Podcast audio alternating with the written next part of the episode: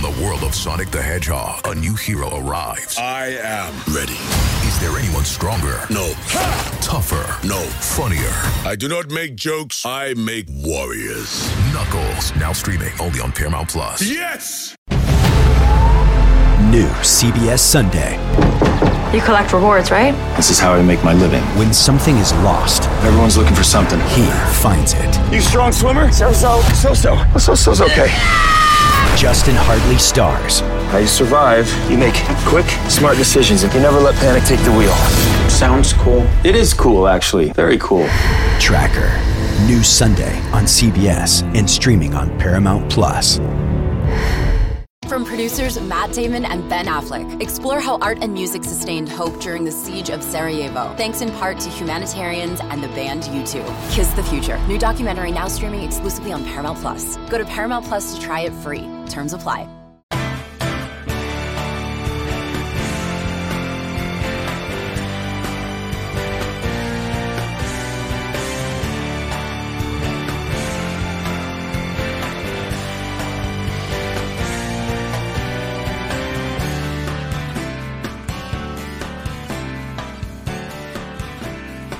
Guys, I gotta warn you right now. Two things I gotta warn you about.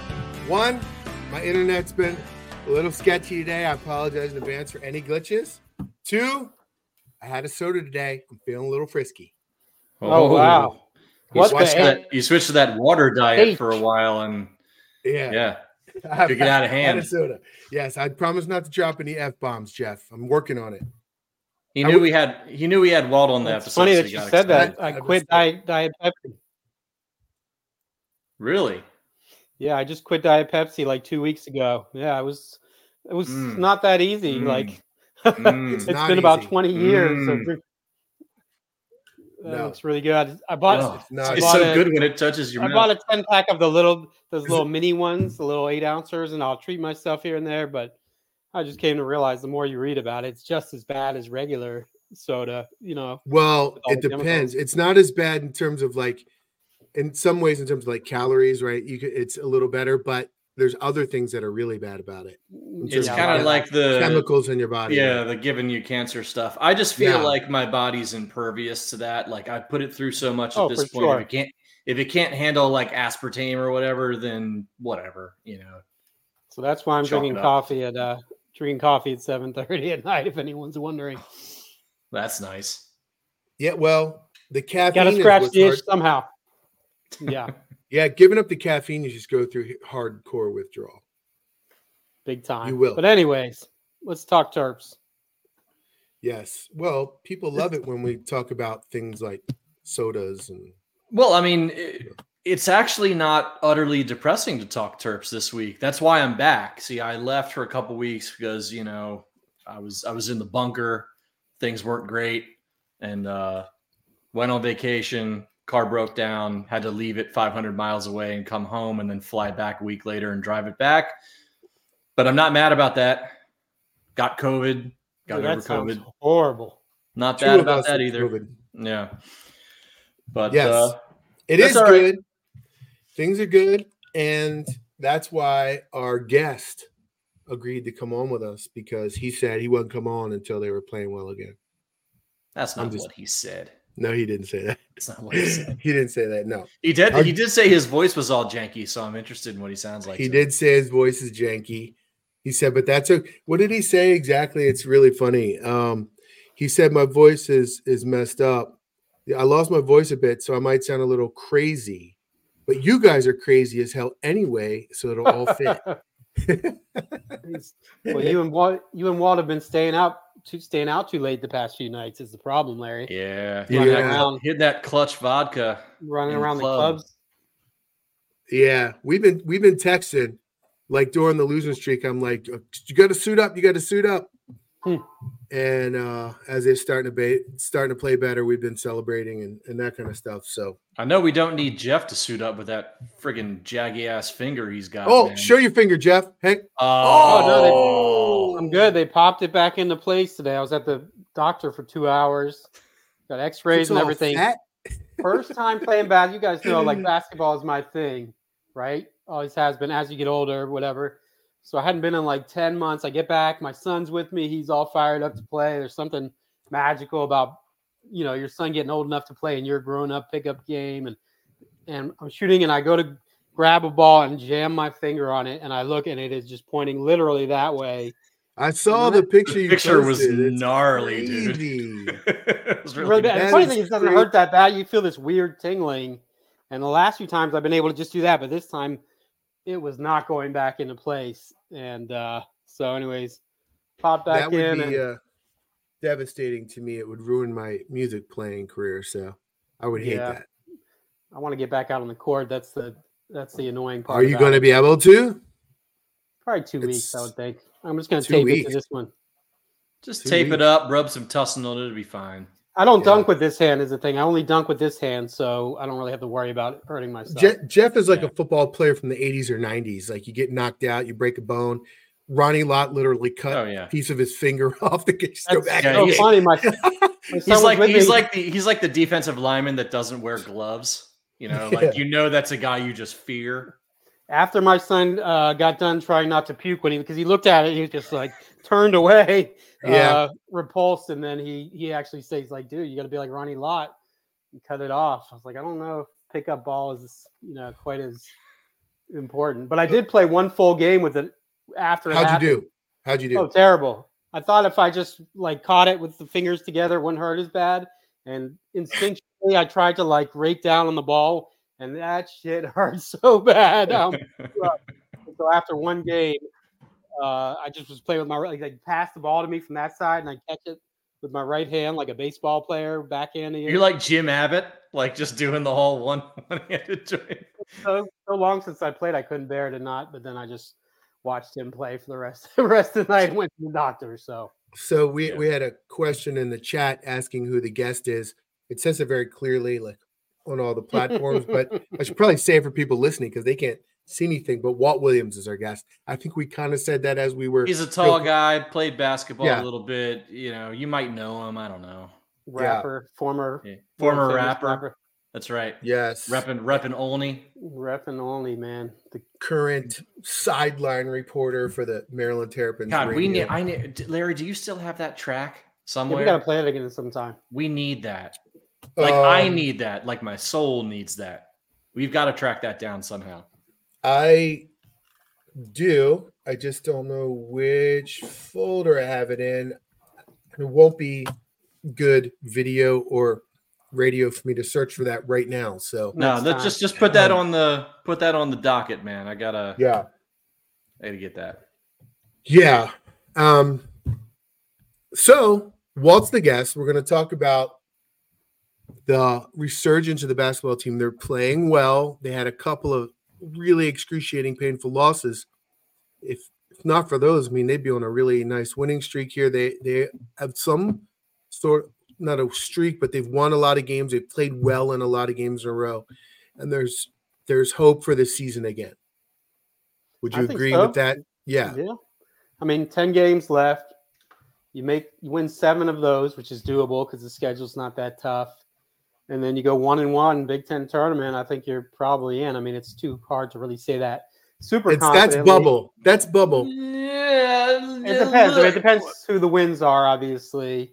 Um, and there's not a lot of What, what- what's what's that non like what's catch- that what's that non-conference schedule? Uh, strength of schedule, Jeff. What's that number? uh, like like 350 or something. Yes, it is. And what's the one thing that the committee loves to do to every bubble team every year, no matter what? They look at that Yeah. one stupid statistic and decide your rest of your season doesn't matter. Yeah.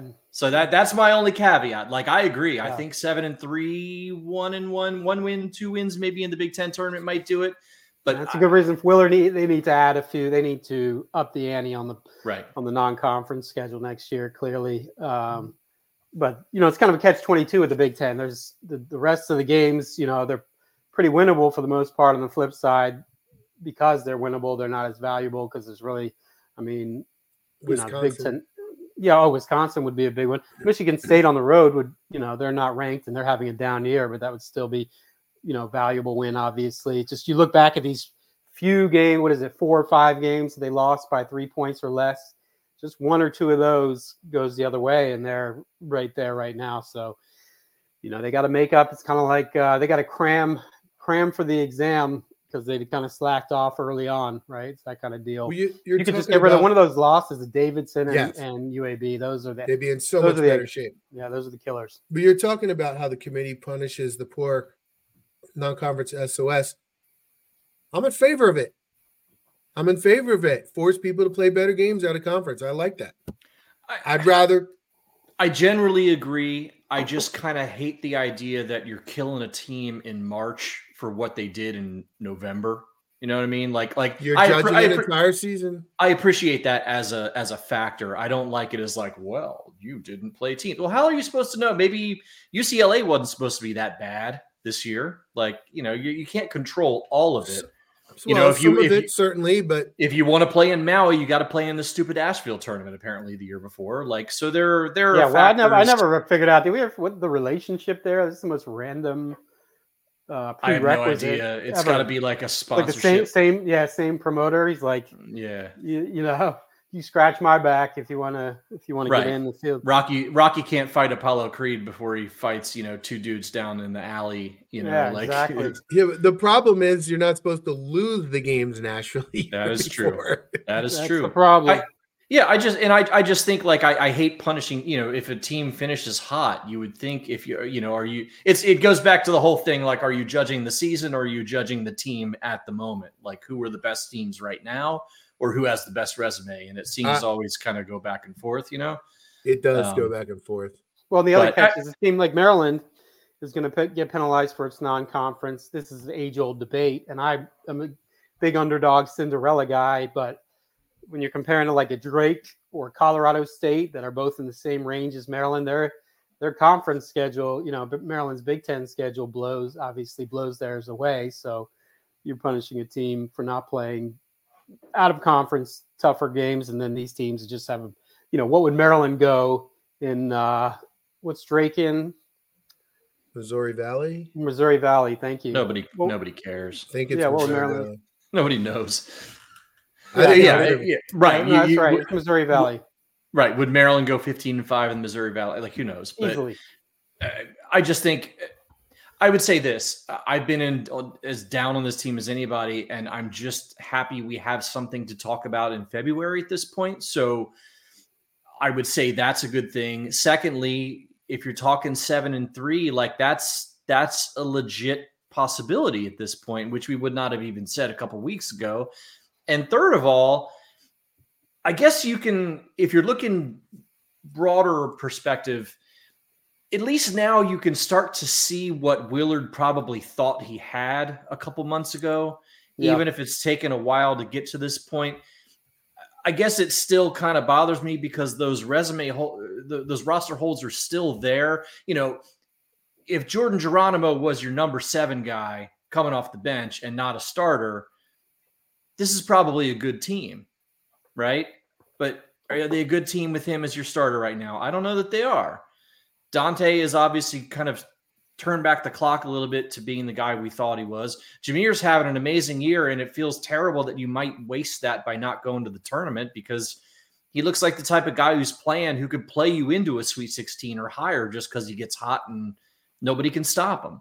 You know, obviously Juju's been a little kind of up and down this year, but starting to find it a little more consistently. And the freshmen are at least having moments at this point, as opposed to looking unplayable a couple weeks ago. So Their last game, both of them were great. yeah, Great plen- games for both of them. you can at least start to see like the vision and the idea and think, okay, Willard just didn't totally whiff on this thing. It just didn't come together the way he thought it would, or maybe they're just a player or two short. And that's like a fixable thing, right? That's a hopefully that a good coach can take that and decide, okay, I can learn from this. I'm going to build a roster different next time, you know, because you're basically going to have to redo this whole thing all over again in the off season, depending on you know the you know Yeah. freshman recruits and portal and all that stuff. So it's good information to have.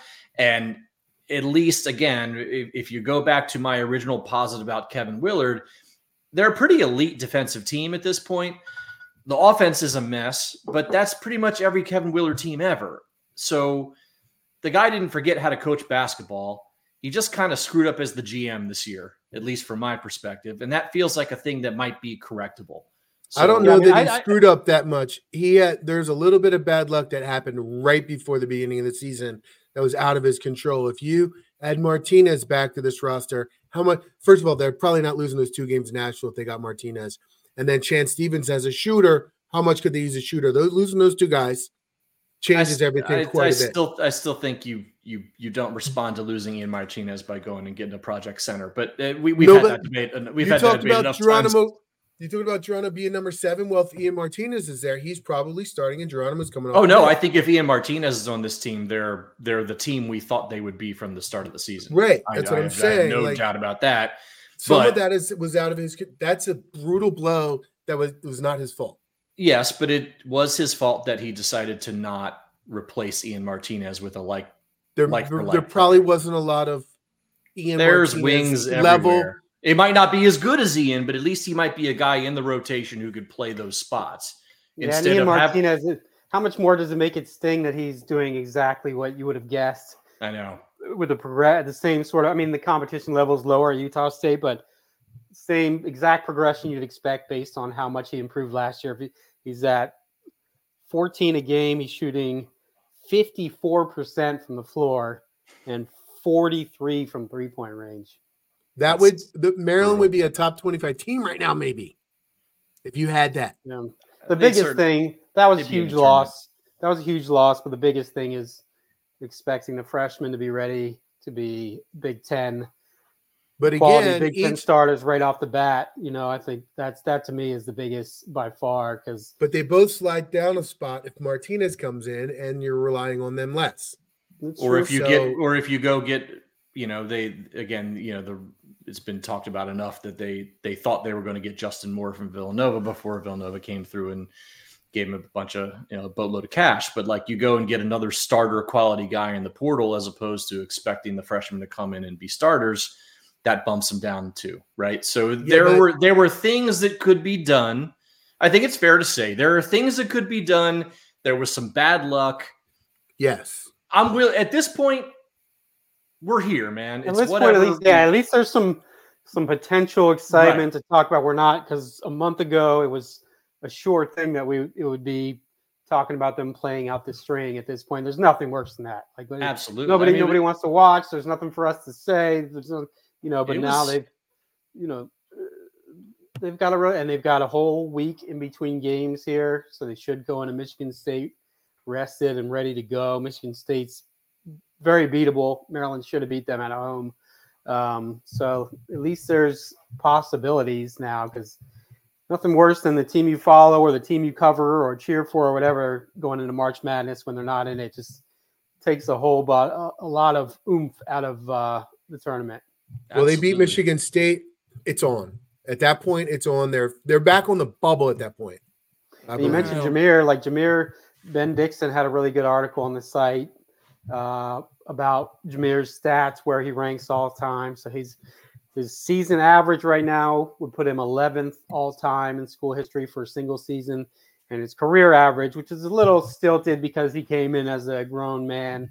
You know, other guys, four-year guys, obviously aren't going to average as much during their freshman sophomore year, but his career average is sixth all time uh, at Maryland right now. And then you add what what Julian Reese is doing. That's the only thing keeping him from I think seven straight double doubles is three games in that stretch where he had nine rebounds exactly. He's been killing it inside, just like last year. All of a sudden, the light is kind of turned on where he realizes how strong he is and he, he that he can insert himself down there. And he's been pretty physically dominant. You know, the only key thing keeping his scoring numbers down is that he doesn't. He's probably getting eight or nine shots a game on average lately. Um, and then you add in Donta Scott, who's been at, you know, about 14 points a game on around 50% from three point shooting for the past seven or eight games. It's hard to imagine there's many teams in college basketball. It'd be interesting to see how many teams are getting that much from their top three. Uh, you just need the other guys to to help out like they did uh, against Nebraska. Jahari Yeah, Long, you- Jahari Long's look good too. He's helped lot. Jahari Long has been quietly very good this season. I mean, even when he was just coming off the bench and giving you a, a really good 15, like he's really made some clutch threes, being able to be a backup ball handler. Like I would actually feel I don't I don't know if I'd be super excited if he was the starter next year, but he's certainly a guy you want on the team next year because he can really take the load off at the one and the two. Um, that certainly gives me a little bit more hope about the future as well. Um, and really, the team three point shooting is at least starting to maybe click up a little bit. I mean, again, if you're if you're if you're going to be an elite defensive team, which they seem to be at this point, you just can't be historically bad from three. You just got to be decent from three, and you can see how that opens up the inside for Juju when they start hitting a couple buckets and teams really have to defend out there. The whole offense gets better. So if they can just bump it up a little bit, man. I mean, you can't be 330th or something in in D1 from 3 and win basketball games. You just can't do it. You can do it from 200th maybe, right? 150th? Can they get up there? I don't know. We'll see. Yep. Well, and they're elite defensively. The, the, the, bad losses and the bad losses and the offensive struggles kind of uh, make you not appreciate how good they've been defensively. I think that they're what like 12th now on KenPom and defensive efficiency yeah, nationally? 15th or something like that. It, they're, they're, yeah. they're up there and and i didn't believe the stats when i was watching earlier in the season but as the season goes on you can see that they really they're really tough to score against. So again that's if, if they can find a way to sneak in the tournament like with jameer doing what jameer does i mean that's that's a guy who can carry you for a little while. So it's you know, if, if they can string a few wins together, I think I don't think they're directly on the bubble if they beat Michigan State, but I, I agree with Larry that I, I think certainly they will they will get some attention and it'll getting close to it. That's for sure. They'll yeah. be they'll jump when the KenPom and they're in the mid fifties. I bet you they jump to the high forties, which is they're, certainly on the bubble. Their and, net's still kind of poopy though, isn't it? It's right like in the eighties or whatever. And Torvik yeah. has that thing, the team cast thing, and I just did it while you were talking, they would jump 10 spots in his ranking just from beating Michigan State. Hmm. Yeah, they've so, got some they've got a couple good road wins. They've got the one at Indy at Illinois too. Like I mean, I, I, think that game, and it also not only that. Sorry, I, I, I didn't interrupt that. Sorry, but they would they need to go seven and three. We're saying, well, going six and three is a lot easier than seven three, especially with the schedule. So it, it, that game I don't know if it's the season, but uh, it's huge. It's certainly. I'm shocked, uh, I'm shocked that Larry hasn't busted out a spreadsheet with each game and asked us our percentage uh, confidence on each. Game. I haven't been doing it for basketball because one, we've been so discouraged yeah. and not doing shows, and like they've been losing, and it's like, how fun is that? So I, I did, I just didn't do it for basketball. And the funniest part about that is, before the, uh, it was I don't remember. I think it was after Asheville Hoagie sent me a text and it was his percentage chance for every game the rest of the year. And it was all very low. Because remember, we had him doing it for football. Mm-hmm. So he yep. said it, it was very low. And I'm like, dude, I'm not doing this for basketball. So sorry. but yeah, because it was so discouraging. It was like, I don't I don't want to do this. It's making me upset. And do we want to go. announce um do we want to pick a winner for the well, I was gonna I was gonna do that. You guys want to roll, and I didn't want to interrupt, but yeah, we do have some housekeeping to take. I just before you do that, I want to say one thing, and I I want to tell you my my nightmare scenario right now. Okay, is looking at that Penn State game at oh, Penn State mm-hmm. on March 10th. If they're if they're looking for that number seven, or you know that number eight, even Oh man, I I don't know. I might I might need to go on on blackout for that. Yeah, I, I might I, I just yeah, sit, sit, in the room with by myself with you know no exposure to the outside world because Penn State is a house of horrors. You know, it's for Maryland. It's it's all those insane fans and traditions and everything at Penn State home basketball games. Is just Maryland hasn't been able to overcome. Right? It's like that annoying like uh like like lion roar thing you know, like that they play every two seconds. It's like that. Um, yeah, it's like that Sonic thing that like um, took out all the embassy people in Havana that they can't explain. It's like either that or like the echo of the ball bouncing and nobody being there. Yeah, like the that cold early morning empty gym sound. Yeah. Yeah. Yeah. It's that similar to like when you're when the Orioles or whoever's playing at Yankee Stadium and you strike out and they play the you know I'm talking about that whistle I don't. You know, That is- believe that the only similar time- kind of thing. The only Similar kind of time Penn anyway. State will be compared to uh, Yankees in terms of home court advantage. The only time I've ever been to Yankee Stadium was to watch Maryland beat the crap out of Virginia Tech in football. So um, I was I'm- there I'm with good you, that. Yeah, and that was that was a beautiful day. it was lovely. That was that was a very very beautiful thing. Yeah. So our guest Walt Williams will be joining us in just over five minutes.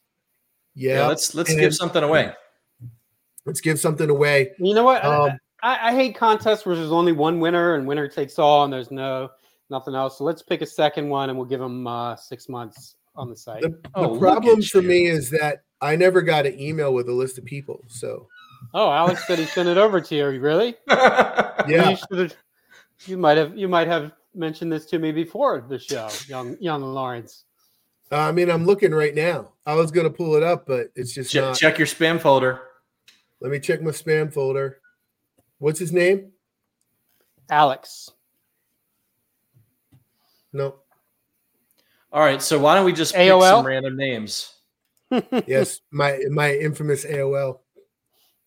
Let me All right. look at. It. If um, your name is formed Bob, congratulations! You just won courtside tickets to Illinois uh, on February seventeenth. First one to tag us in wins.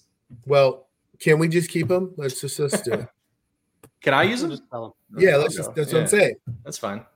Me and Yeah. Larry will Well, I sit don't know down. if There. these We'll, people- we'll look pretty. I don't know if these people would be happy because they raised uh, twenty five hundred bucks for the Okay. twenty five hundred dollars worth of donations. So we should All probably right, give it away. we got to give We want to do it, but yeah, I don't. I don't.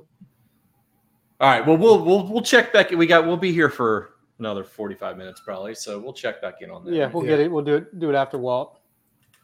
Northwestern's giving Purdue a game, by the way. If you're uh, if you're watching live right now. Wow, they already beat them once this year, didn't they? Yeah, this is at Purdue, tied up with uh, 11 and change left. Chris Collins, I used to dog the hell out of him because he just didn't seem very good, but he's he's having. He's done a- it. I think. I mean, we'll see once Boo Buie is gone because it's all coincided with having him, Mhm. which you know you know how that usually It's goes. nice, but to, nice to have a cheat code. yeah, I mean he's really good, but uh, he's kind of he's he's been pretty good the past two years. It hasn't been only him because what was it? Four years ago, they made their first tournament. He was was he a freshman? Uh, that's Not even more like playing six yet? No. seven. That's yeah, probably so more he like wasn't even there for that. ago. So he's Well, turned I- around a program that Yeah, that's never the team. made- That was the team that beat Maryland at at Mhm. uh, Verizon. So that's like Ooh, let's not talk 2017. about that. Julia Louis-Dreyfus was in the crowd. Her son was on the team. Her son yeah. was on the team. Yeah. Baseball has begun, which means you need to listen to Fantasy Baseball Today in 5, part of the CBS Sports Podcast Network. Join Scott White, Chris Towers, and me, Frank Stampfl, every Monday through Saturday as we deliver all of your fantasy baseball needs in just five minutes. We'll break down the biggest performers, news, and prospects who could make an impact this season. Make sure to download and follow on Apple Podcasts, Spotify, the Odyssey app, and everywhere else podcasts are found. Paramount Plus and the National Park Foundation present A Mountain of Zen. This Earth Week, you can live stream seven national parks for seven days on Paramount Plus. Paramount Plus, official streaming partner of the National Park Foundation. Yeah, I, I think I think Collins is the type of guy who like like I would never want to hire him like for the next job, like a, up a tier, but he certainly seems like a guy who's going to get the most out of a job like that. I've always kind of felt like he's you know he's going to get you to the tournament most of the time, and for Northwestern, that's got to be a plus. But Yeah, I mean he's um, not great overall, but when you compare him to the other Coach K legacies, he's pretty good because those guys have They largely failed. I have a list. Keep talking. I'm working on it. oh, you have the a list. minute. Okay. I'm gonna be I'm gonna be ready to randomize in a minute here. Oh, you sent it over. Okay. Yeah, I'm working on it, putting it in a spreadsheet. Right. You see my my nickname today. See, he can't even like just go online and get a randomizer. He has to pull up a spreadsheet and dump the info in a spreadsheet and then randomize it in the spreadsheet. Like, yeah, that's dedication to the game. I appreciate that in a way. All right. I am going to hang on. I'm going to sort. There are 64 people. I'm going to sort them. And then one of you guys is going to pick a number. I'm sorting them randomly. You guys We'll gonna- each pick a number. Jeff, your number your number wins the Yes. court sides, and my Okay. number wins the the six month free subscription. How about that? Okay, I have them randomized. Jeff, you Paul, you go first because yours is the lesser. Okay, So you pick a number one through sixty-four. one to sixty four. Mm-hmm. I am going to go with number sixty four because that's how many teams should be in the tournament every year. Michael Foley. Congrats, Michael Foley. Michael Foley has won won the one year subscription. Six months. correct? Six months, right? Six Or- months. Sorry, Yep. Reach Six out to me on the site, Twitter, email, I have whatever his. else. I have his email. I'll send it to you. There we go. Jeff, you pick a number now, and this is for the two courtside seats. Um, three has always been my lucky number, so we'll go three. Charles Zubrod. Charles Zubrod. Z U B R O Congratulations. D. All right, Chuck. Charles Zubrod. Show up in the gear, look good on the sideline, trip an opposing player. I, I didn't say that. I mean, but Paint, you know, if, paint the URL to the website on your forehead since you won the ticket through us, please. And, uh, and at least get at least give us a, a Twitter handle or something. You know, at least some sort of, you know, you can like just put patches on your shirt or whatever. Like we'll figure a way to work that out. Yep. And thanks to everybody who, who jumped in. I know that the Turtle NIL guys really appreciate it. Gives them an idea how strong our community is. I think last time we did it, we've done this twice. Last time we raised thirty five hundred dollars in less than uh, twenty four hours for the Purdue game. So Yeah, and while sure. we're waiting for Walt, how can people get involved with the Turtle NIL? Let's do that. Uh, turtlenil.org, I believe, is the homepage. We'll post it. We'll post the links in the in the chat for anybody who wants to check it out. But they're obviously, you know, with the current current uh, landscape of college sports, NIL is enormous. So everything that they raise is helps, you know, player retention and recruiting, obviously. So It's so important. And again, like everything else, it, it feels like it's easier if you just have a bunch of billionaires sitting on the sideline. But you know, a couple thousand people just giving a little bit, it does the same job, man. And everybody's everybody's giving money for various different things, a little bit here, a little bit there. You add it up, things get things get weird. Weird. So if you can We give, have- great. do We you have want been Derek Queen joined- or not? We have been joined question. by our guest. Here's someone who could help us get Derek Queen. Here's someone who has the funds to help us get Derek Queen. What are you doing about that? Well, and, and he's got that investment experience too, man. Maybe we could work out some sort of endowment or something. We gotta Well, so that's funny that you guys say that. So look, listen here. So right here, you see, you see here, Clutch Vodka. Yes, sir. Let me give a quick plug right quick before I go into it. It's gluten free, no sugars, no carbs. It's organically filtered. And check this out. We have partnered with One Maryland Collective, right? Uh, the, the NIL sponsor for uh, University of Maryland Athletics. And so every bottle purchase, we have a portion of the sale going back to Maryland Athletics uh, through uh, One Maryland Collective. Uh, we wanted to be a part of giving back, and we wanted to provide an opportunity for the community to be a part of that as well. So just felt like uh, you know we could help in terms of raising money and and uh, you know uh, um, giving scholarships to those guys, man, helping us be stronger in our recruiting efforts. Hey, You literally are helping to get Derek Queen. I was joking, but you are actually doing it. Trying to do my part, man. Yeah. Well, I'm, I'm just gonna have to drink more clutch vodka then, man. I gotta do my part too. You know. I don't know if I Yeah. can drink any more of it. Human. I don't know if it's human. I put it in my cereal now instead of milk, so I can't really Oh, get any. I don't know if I can God. do anymore. I'm just imagining Mm. eating cereal with vodka. Oh, Well, it's hey, about your- gluten, gluten and sugar free, man. It could, it could work. you go, man. well, actually, now I'm thinking about like putting some Froot Loops in there, and then it's just kind of like cherry vodka. Fruity not that pebbles. Fruity, Fruity pebbles. Pebbles, eh, We could infuse that with some fruity pebbles, man. I oh, I'm. Yeah. hmm. You guys should be like the Ben and Jerry's of vodka and just have all these like weird, crazy All flavors. these flavors, weird flavors. Yes.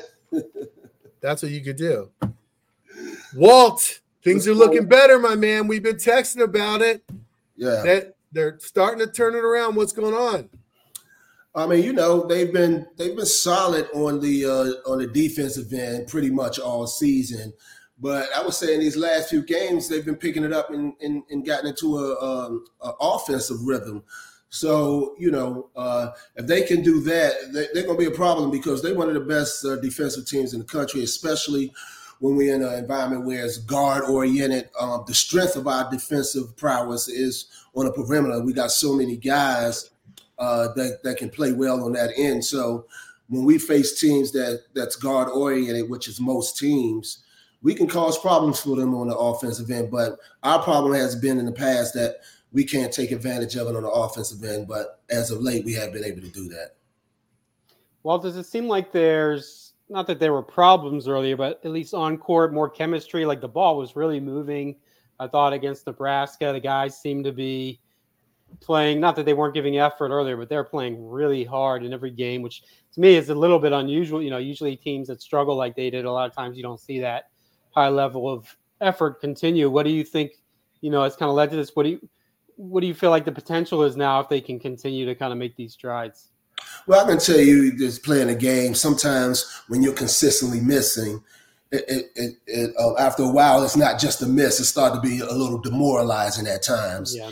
And so that can seep in and, and affect your effort level at times, you know, and that's just the human element of it all. When you see that ball go through the hole, it just gives you this energy, you know. I don't know what it is, but that's it happens that way. And so I think when when they started seeing the ball go through the hole, you know, that energized them even more. And, that helped them move that ball faster and just have confidence in in each other and knowing that, you know, they, they're going to get good shots. You know, um, uh, when you talk about the last time we played Michigan State, you know, just too many turnovers, you know, and that has been a downfall in a, in a, a number of our games. Just keeping the, the turnover, keeping keeping those down, uh, really gives us chance uh, gives us a chance, especially if we're struggling on offense. Hey, Walt. So I'm curious because you've got this primo seat when you do home games, kind of right near the bench. So like as you watch the freshmen grow up, not just in terms of on the court, but off the court, working with the guys, like what have you seen from them in terms of the way that they look, they play, they're acting now compared to four or five months ago when they first joined up with the team? Do you feel like they're really starting to feel themselves a little bit, like to the point where, you know, it's almost like you're not even freshmen anymore at this part of the season? You're more sophomores, you more feel like part of the college experience, like you're a little more grown up. Like, what are your thoughts from what you've seen just being up close there? You, you absolutely uh, grow up in that scenario. I think uh, DeShawn Harris Smith, he's probably a little bit more ahead of the curve in terms of his comfort level out there because, you know, he plays more minutes. Um, but I think that when you look at the, take for instance, Kaiser Jr., uh, early on in the season, he used to come in the game, and I mean, he's launching it from 40 feet, you know, thinking he's Steph Curry just stepping on the floor into the game. And uh, you have to understand, you, you know, you watching TV, you playing video games.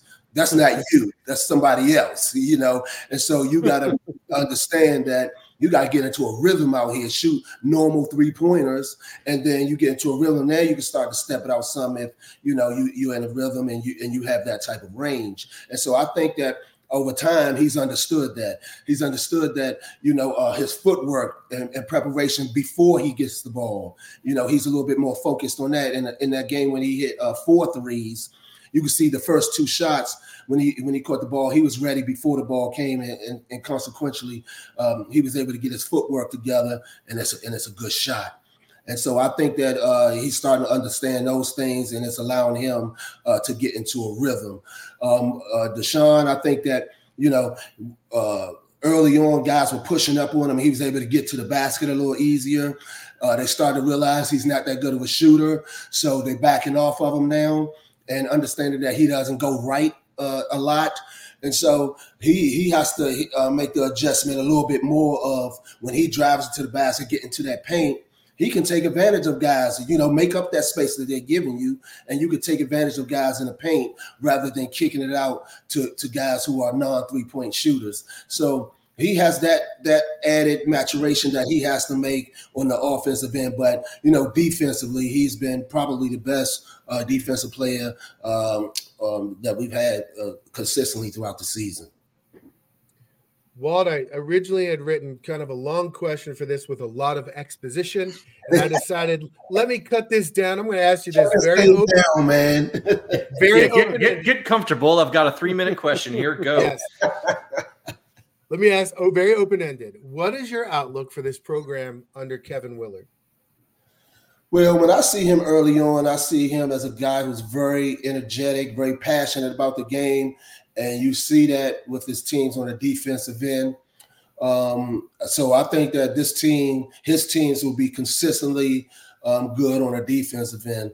Uh, uh, the thing he they have to do a better job in is uh, making sure they focused on the offensive abilities as well in their recruiting and in their um, in the uh, the growth of the players and practices and things like that, simulating game speed as much as possible so that these guys can make a seamless transition. You know, uh, when you're playing in high school, every time you move a step up, um, how much time you have shrinks. So how much time you had to shoot the ball in high school is not going to be the same in college. It has to be a little bit quicker. And uh, so you have to prepare for that. You have to get used to that. And, um, you know, I think that uh, uh, the, the talent that uh, these guys have, uh, they can get that done a little bit quicker in the season.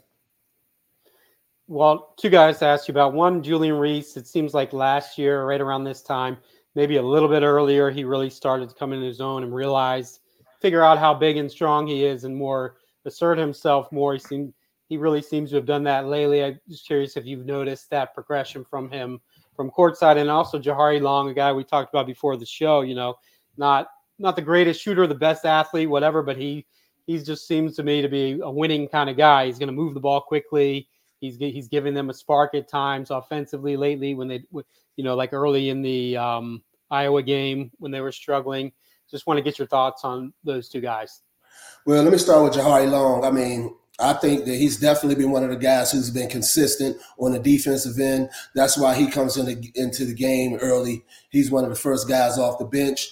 But I tell you what, the last four or five games or so, I mean, that dude's been shooting the lights out. He's he's looked like the best shooter on our team in that time frame. So, I mean, just blind your eyes away that form look, but that thing is going in. I'm telling you. The guide hand comes off the ball a little early, and then you look in the, you can tell by the spin, and then in the photos, there's it's just one hand, and this hand's over here. Hey, if, it goes, in, that's all that matters, right? That's all that matters, man. It's going in, and it's been going in at a at a high rate. He's been consistent out there, and you can see his confidence growing. He's going to the back, being more aggressive to get to the basket as well, just to just to make plays. And he's gaining that confidence from the way he's shooting the ball. You can see that when the ball is swung, he has no hesitation now. You know, he just feels he's going to make it. So he's he's playing very confident out there. He looks good. You know, he's one of the mainstays coming off that bench, and he's been consistent for us. Um, in terms of Juju, I mean, I just think he has the world of talent. Um, to me, I just want him to have a little bit more sense of urgency when he get that ball, just just quick movements and going at guys. Um, I think he has a lot of times where he's in that paint area. So at times, to me, he's a he's a bit too unselfish. Um, you know, he has that ball in the paint area, and he's he's a guy that can get into a rhythm and be dominant around that paint area. And so, um, you know, I would like to see him uh, uh, in the beginning of games, starting off the game, being a little bit more aggressive when he has those opportunities. Sometimes he get double teamed, and absolutely you want to pass it to your to your guys and get great shots. But I think he's one of the few guys on the team that creates those mismatches, creates a double team, and consequently make the game easier uh, for his teammates. So he can do a lot of things. He's been consistent, uh, dominating on the glass, you know, and so uh, I, I like that. That shows toughness to me when you could do that dirty work and he's been consistent, you know, almost averaging double figures, you know, up there. So majority of the games he's gotten double figures and rebounds. So um, I think he's definitely made some strides from last year. So Walt, if you look at the rest of the season, they got 10 Big Ten games left. If you talk to the nerds, they'll tell you they probably need six, seven, maybe eight to get on the bubble and give themselves a shot at the tournament.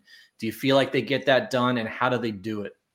Um, I see. I think you if you go um, eleven and 9, 12 and eight in the Big Ten, I believe that you know you you'll have a chance to go to the tournament. I don't think you can beat five hundred unless you go into the Big Ten tournament and win some games. You know, But I think in regular season, in the regular season, if you can have a winning record in the Big Ten, I think you you have a good chance of uh, getting to the dance. So right now we at what 500 right now. Um, yep. So uh, you know, it's just about finishing out. You know, winning about two or three more games than we lose. And uh, you know, I think we put ourselves in a good position. And this year, ironically enough, I mean, Purdue is a dominant team. You you could say, but um, other than that, I mean, maybe Illinois. You know, I, I think that you know this year is is more uh, parity than any other year that I can think of from top to bottom. You know, it's usually the top four or five. You know, that's that upper echelon. But to me, this year is not that way. I think any of these teams can be beaten by anyone. And so uh, I think that the Terps have a great chance down the stretch because, you know, defense travels. They do that.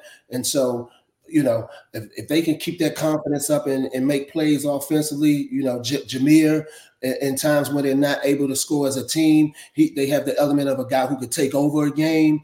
And so, uh, yeah, the Terps, you know, they look pretty good uh, running down a stretch to me uh, in this Big Ten in this Big Ten conference. Well, we're a few years into the new NIL rules, the opening of the transfer rules. Um, how do you feel about the current state of college basketball? Is, is this model sustainable? Do you see any changes coming? How do you feel about all that? Well, I think it's good and bad to it all. You know, um, I think when you have the AAU environment, um, that kind of changes things. Um, I've seen situations where you have the the coaches or the people running the organization have uh, relationships, and so the kid is not necessarily is not necessarily always a great fit for the kid. You know, maybe for the for the organization. So I think that that is a great thing that you're able to say, oh, okay, this wasn't right for me. Let me move myself to a scenario that does work for me. So I like that that part of it. Um, also, I like that, you know, hey, they get paid, man. I think um, our president in the past, uh, President Cho, he he would always say when he when he gave speeches, he would always say uh, the athletics is the front porch uh, to the university, and I, I believe that. I, I, believe that's true. Um, and, and so uh, the success of the, the program is, is important, you know. So I, you know, I, I just think that uh, uh, you, you, have to be able to um, uh, uh, make sure we're consistent in our recruiting efforts. You have the high school, you have the prep school, now you have the portal. And, uh, you know, I think that the downfall of the portal is um, it's kind of a it's kind of created a pro environment when you have the NIL and then the portal where guys can just move around seamlessly, right? And so in the past, uh, uh, what happens is is that a, a, scholarship has never been for four years. It's always annually renewed, right? But it was always understood it was four years because no organization, no coach wanted to say, "Here, I'm offering you a scholarship," and then take that back. How are you going to be able to recruit other players, right? in this environment, it's all good because hey, we getting you money. You going to portal, you you go wherever you want. So now you have these coaches that come to the kid and say, hey, I need you. I need you to move on because I need that scholarship to go recruit somebody else. I don't think you can help me. And then that is not a bad thing in this environment, you know, because it is kind of a pro style environment. So it has its good and bad. I think when you talk about NIL, guys will leave early because they chase that money. Now, when you can pay these kids in college, I think it will lend to them staying in college longer and uh, um, uh, ultimately uh, more getting uh, degrees. Well, it's a good thing they didn't have NIL and the portal back in the day because we'd be talking to former UNLV star Walt Williams. that big paper, baby. Big Jeff, you're forgetting they did offer them the big paper. Yeah, it was UNLV. you know no. they offered some money. He said yeah. no. He already admitted that last time. Yeah, well, you, well, you got to you got to give us a number sometime, man. One of these days. last time. We'll have enough clutch. We'll have enough clutch vodka that we'll get a number yeah. out of him. How do you think he got his seed money for clutch vodka? Hey, yeah. hey, that table was blocking that number, man. We was underneath back then. well, that was a big table. I'm gonna go with an offbeat one. The, the younger fans might not know, but you had a great not only college but also NBA career. I'm not going to ask you who the best player you played against because I know it's going to probably be Jordan. who's the best player you ever gave it to that you just put like 25 on? Who's the best player you had like a great game against that you can recall? That's tough. Um, I would probably say um, I had some good games against uh, Clyde Drexler. I had some good games against uh, Chris Mullin. You Mhm. know, so Those Chris are good Mullin, ones. he was a good defensive player. So you know, hey, he'd give it back to me on the other end. So it was like tit for tat. but um, yeah. Uh, And who was the who was the hardest to guard? Oh man, I got two guys for that. Um, maybe three. Um, so Danny Manning, I would kind of put in this category. Um, but uh, Jamal Mashburn and Big Dog Glenn Robinson.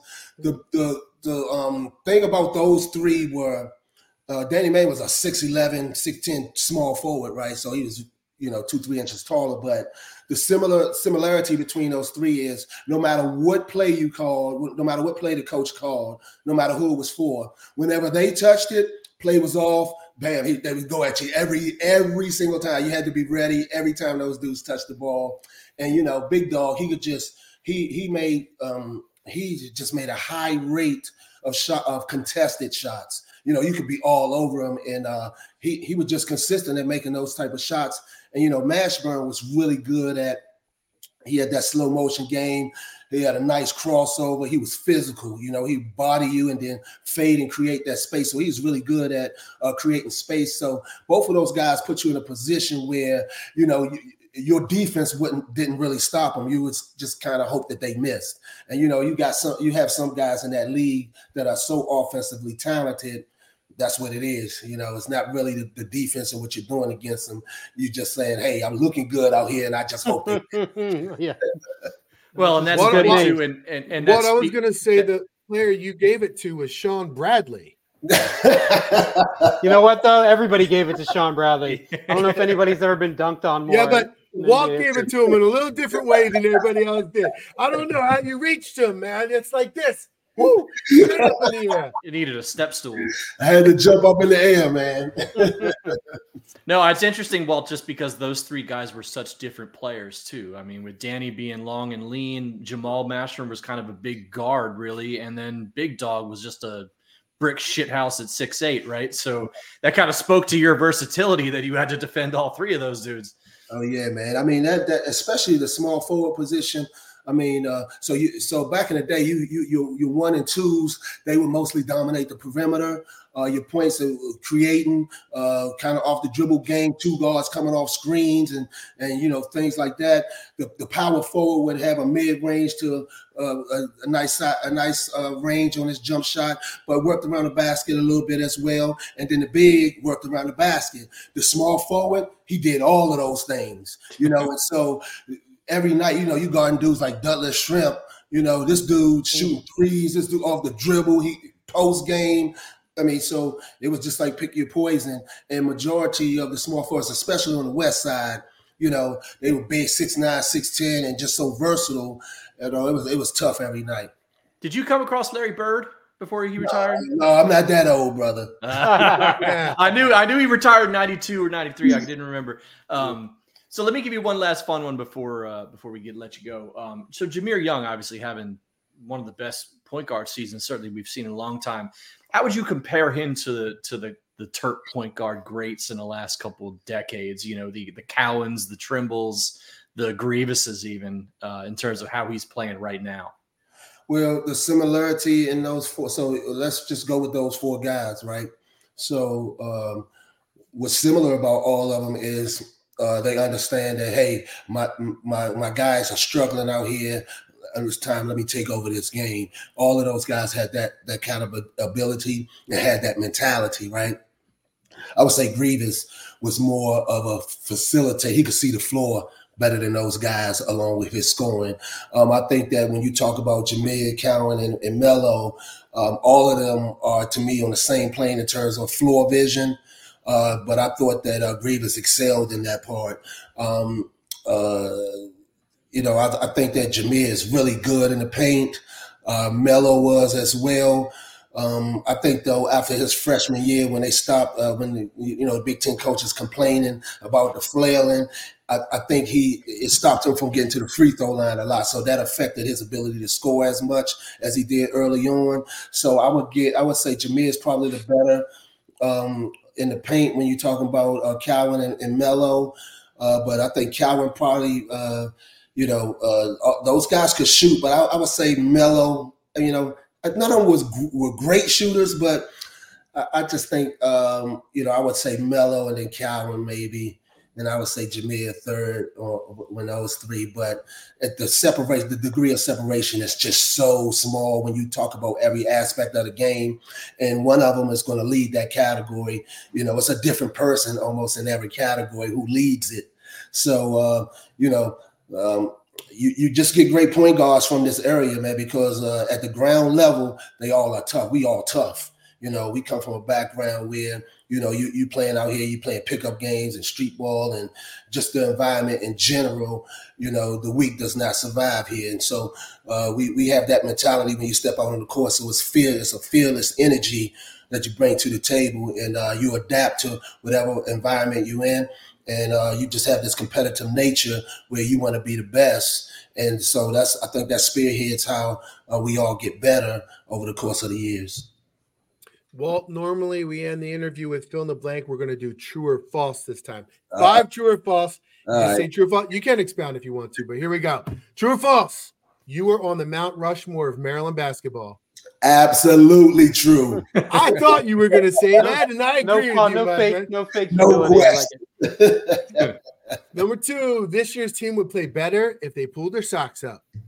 Oh, come on, man. That's another easy question. Give me some tougher questions. Of course they would, man. You never, All right. see, you never see a dude with high socks that can't get buckets. Hey, on that note, that's what I, I rocked them in high school, man, because of you, you and Lawrence Moten and those guys. And I well, well, when are, Jeff every time I get excited, I put my we all know my boy Lawrence Moten used to get buckets. hey, you you're on the show, and it wasn't you with the technical problem this time. Water was Jeff. There we go. Guys, the beep guys. The beep guys. Hey, so what? When are we getting? So, the reminiscing got me so excited, but no, me, me and my whole crew, we all wore tall socks because of because of you and Moten. So I don't, I can't. Well, Walt, Walt you are a businessman. When when are we getting the sock brand? Yeah, but, you know what? That's a good idea. Be, you know, hey, we figure something out. All right, let's talk about that. I'll have my, my yeah. people talk to your people. Yeah. All right, number three. If, if it was the NIL back in the day, we'd already had it, man. Yeah. You know, sponsors number, on them bad boys all up and down, right? we go number three. You were too old to dunk a basketball. Right now? Yeah. Oh man, I got two hand dunk that thing, baby. Trust.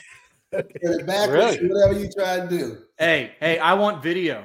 Let's let's yes. let's get let's get a video, and we will play that every episode. While still can, slamming it. No, it can be it can be a commercial. You can take a sip of clutch. There you like, go. like pumping right. the Reebok pumps instead of that. You just you know. See, we, we got all the ideas, Walt. You need if you need consultation on great ideas. You need you us. Call us up. Yes, I do. Number four, you do not have any pets. I do not. I do not have any pets. My kids, my sons, they've been asking me for years. But this is what I know. Okay. I'm going to be the one who have to clean up and all that. Yeah. That's what I know. so we're not going to do it. yeah, that is, yeah, that's, that is number, that is that is some wisdom from the wizard, my friends. number true. five, the best vodka in the world. It's Clutch Vodka. Clutch Vodka. And listen, follow us on X at Clutch Spirits and on IG, Facebook at Clutch Vodka. Hey, you can follow me too. I'm on uh, X and IG, Walt the Wizard 42, man. There we go. And I wanted to show you one comment we got. This is a sentiment that is felt throughout the program. It's from Johnny Terrapin. It says, Thank you for staying, Wiz. We owe everything to you as Terps Hoops lifelong fans. Anybody who was around at that time, and I was, you saved the program. We all swear by it. You are a hero to all of us. You said you did save the program. I stick by that too. So I oh, wanted to throw that up there. Every time I hear that, it's so humbling. You know, um, I had so much fun at the University of Maryland. I could imagine, imagine playing anywhere else. I don't even understand how these dudes go one and done, but I had so much fun in college, man. Yeah. You know, So, uh, and it, you know, University of Maryland, it's like a family to me. You know, a lot of the guys are still around. Um, you know, the, the restaurant owners on Route One and all of that stuff, man. It was really a family environment, and uh, you know, everybody looked out for for us, and so it, it was cool. It was a cool to be a part of. Tark needed to send you some more money then, I guess. All right. Well, everybody go buy some Clutch Vodka. Follow yeah. Clutch on Twitter, X, whatever. Follow Walt oh, on Twitter, X. And we love having you on, Walt. You're you and Naki. We got to say you guys are our two favorites to come on the show. So we're just thankful that you you're always willing to join us, and you're just a joy to have. So thank hey, you. Anytime I can be mentioned in the same sentence as Naki, I know it's a good day. See, I feel the opposite. Anytime I mention the same sentence as Naki, something has gone horribly, horribly wrong. You know what I mean? But I'm really right, a great relationship. All right, guys. my friend. All right. Maybe we'll see you at the tournament. We'll join you out there. We'll do a live remote show there wherever go, they go. There. All right, see you, Walt. Hey, listen. Every time, I, so many people that hit me up and say, "Hey, Walt, can you do the radio?"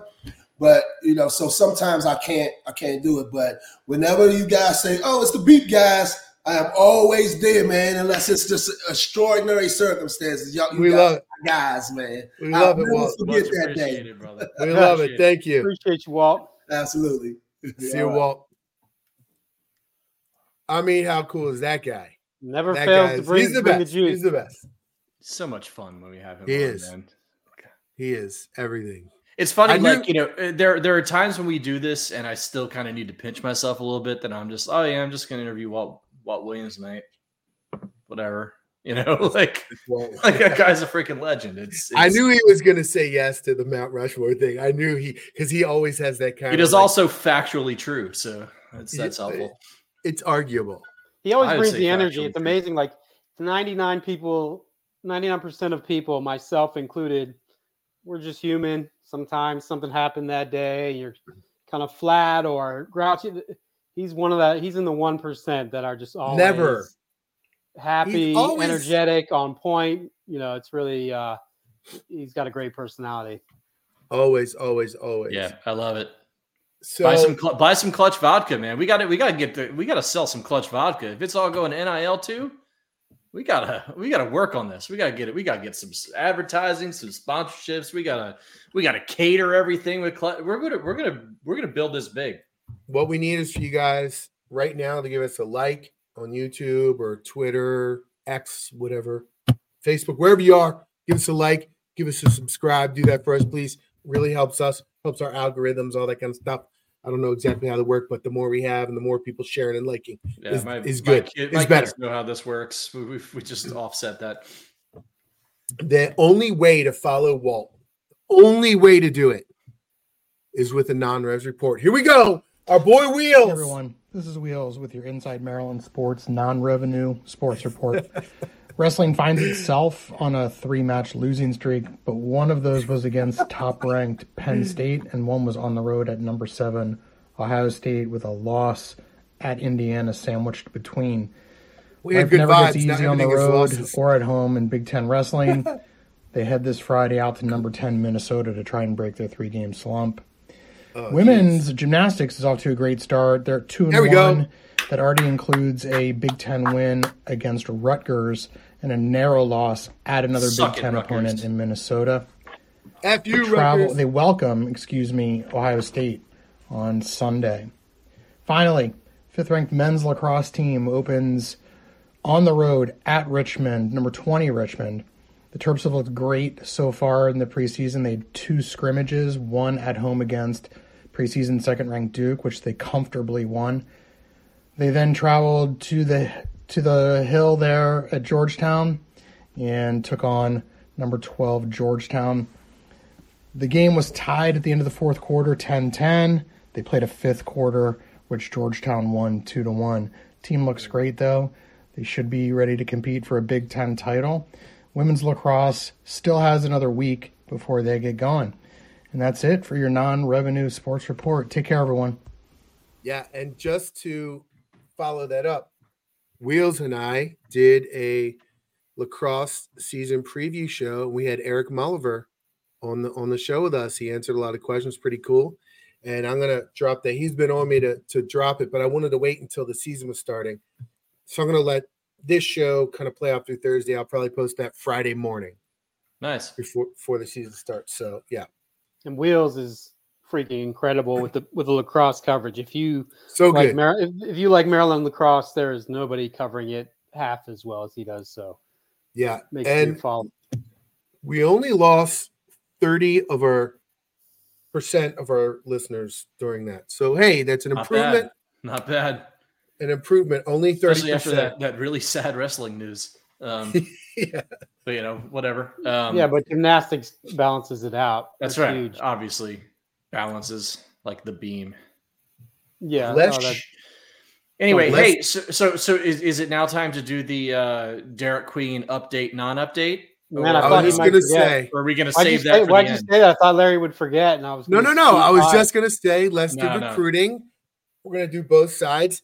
Which what do you want to start Just with? before we fully move to football and and and some decent news over there today. All right, then let's let's close out basketball with our biggest, uh, most hopeful basketball recruiting news you got, Jeff.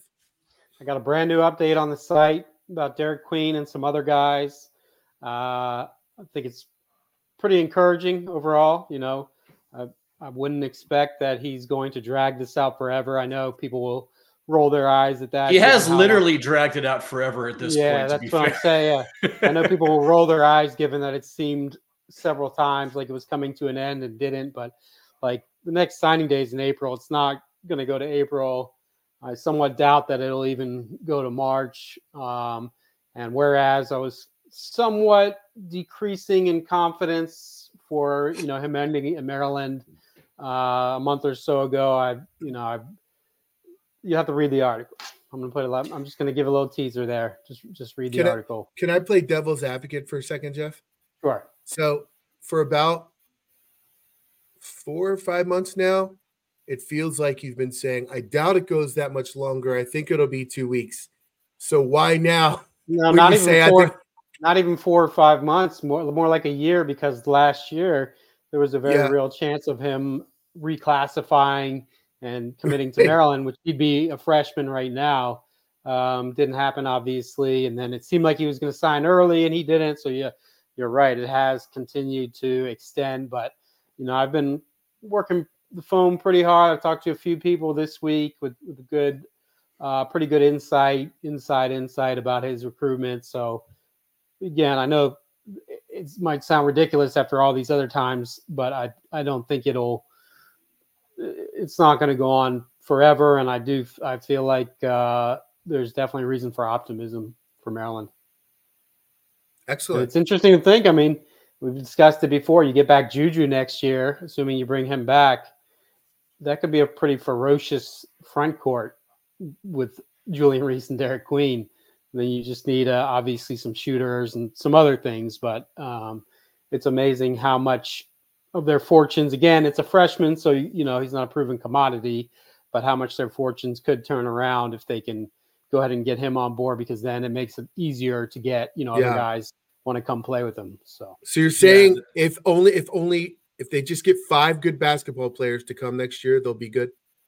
Is that what I you're mean, saying? they don't all have, they don't all have to be stars, but they better No, you better get some you better get some. I mean, the number is shrinking a little bit as it go along. It feels right. It was like Yeah. seven a couple weeks Yeah. ago, and now it's maybe five. So I mean, when you have a when you have a really short uh, rotation in terms of guys who are scoring, and then the top three or two of the top three are gone for sure with Jahmir Young and Donta Scott, you need a whole lot of Yeah. firepower. So um, transfer portal season is going to be fun to follow. Paul, you were going to say something, and I, I was, cut uh, yeah, I was just gonna say it's it's another like Jeff said, it's another thing. Whereas the season has gotten a little bit better, you can start to imagine next year if you know.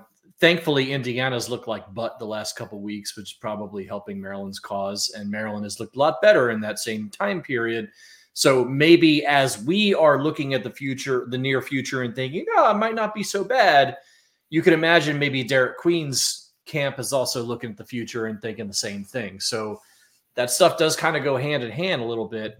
Um, And you know, I guess as, long as Maryland's still in it, they're still in it, right? He's, he hasn't committed to Indiana or anywhere else, so onward we go. Those Indiana fans three months ago, Mike Woodson was the only coach in America who could send a player to the NBA, according to them. And you know, the best he was Bobby Knight reincarnated, and now they all want him gone. You know, I don't know if he's officially, uh, you know, on the hot seat, but he's definitely in that pre-hot seat stage right now for sure. Well, I don't think they're any different than most fan bases, to be honest. So I would I wouldn't really knock them for for that. Maryland had fan base has done the same thing with Locksley and and with Willard out on Willard, and if they win some games, now they're back and right. Like I, I think it's pretty standard. Some fairness to that. that that's different... particularly particularly volatile fan base, I would say. But yeah, it, it, it, it's a version. It's a version of that for sure. There's yeah. levels to it. There's definitely yeah. levels to it. Trust me, I deal with them on on Twitter. They despise me because of uh, whatever, but um, they're. I mean, I, you have to respect how hardcore they are. Like, there's few teams in America. It's kind of like Nebraska football. They could be mediocre or bad for 15 years in a row, and it will not matter. It will not affect fan interest at all. So you have to you got to respect the passion. Uh, yeah, they, are just a, they're just a little crazy. I'm not gonna lie, I'm a little, little jealous of that part. Yeah, I've been to Bloomington, I think eight times because my son went there for a semester and there was auditions and everything else, right? But so we were there. There's not much else going on, so it's like that's what you do. It's a factor. Yeah, there. It's an hour away from Indianapolis, so right, and Indianapolis isn't even that big, right? So anyway, all right some very good news. Surprise commit out of nowhere for the football team. Kevin Humes, 5'11, 185 pound cornerback, a four star, 90 rated cornerback out of San Francis, cornerback out of St. Francis in Baltimore. This is awesome. Where'd this come from, Jeff? It seemed like out of nowhere. Locksley Magic. It did come out of nowhere. I mean, they uh, he visited last week. I reported it on the site and you know, he was originally, I think he might have originally been in this class, but he's been in the 2025 class. He decided uh, around Christmas time to move into the 2024 class. Azar Abdul Rahim, obviously, recently returned from uh, Boston College for his second stint at Maryland as co defensive coordinator. So he was the lead recruiter here. He got it done. Uh, it's big for them because cornerback to me is one of their most uncertain positions next year, and he's the guy they think can come in and, and play well right away. You know, he's uh, runs a fourth, I think like a sub 440, has a 37 inch vertical, great athlete, big Track hitter too. Yeah, big hitter for his size at about 5'11, 180. So he's a really good prospect, you know, and that's a position where they really need guys because there's basically nobody proven returning there. So it's a it's a really good get. High high three star kid. I think um, number fifty nine. Four star in the composite. Yeah. So so yeah, that's uh that's a home run for them. It kind of reminds me of, of Will Likely a little bit, who was kind of a little. What is he? He's five eleven. He's listed five eleven. So what is he? Probably probably a little yeah. less than that. Will Likely was a little. He's not. He's too, not but, likely size, but he's yeah. Likely was like five seven, but yeah, um, but fast and quick and the same kind of thing, right? Like yeah, I mean the offer list. You look at the offers. He had Michigan, Penn State. I think he had Ohio State, Florida, tons of big time offers.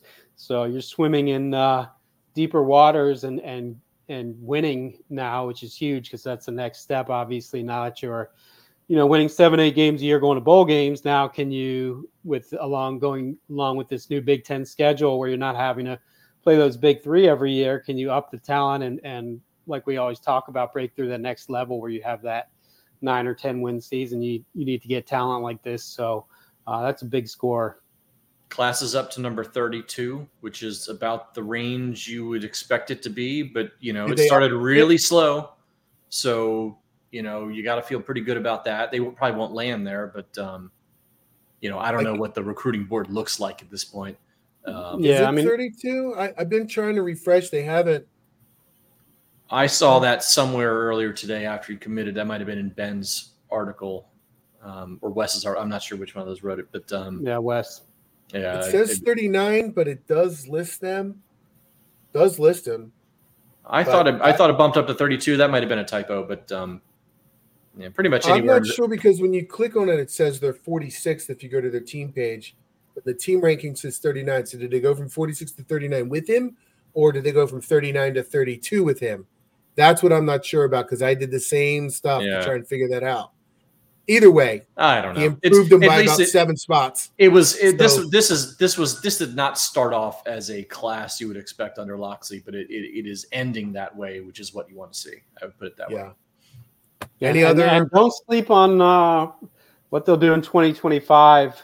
You know, they already built some momentum. I think they've made some strides with NIL. And Azar is a really good recruiter. He's going to get them some players. Uh, he's kind of, from what I understand, you know, whereas most assistant coaches have, like, I'm recruiting Montgomery County, I'm recruiting Baltimore, I'm Florida.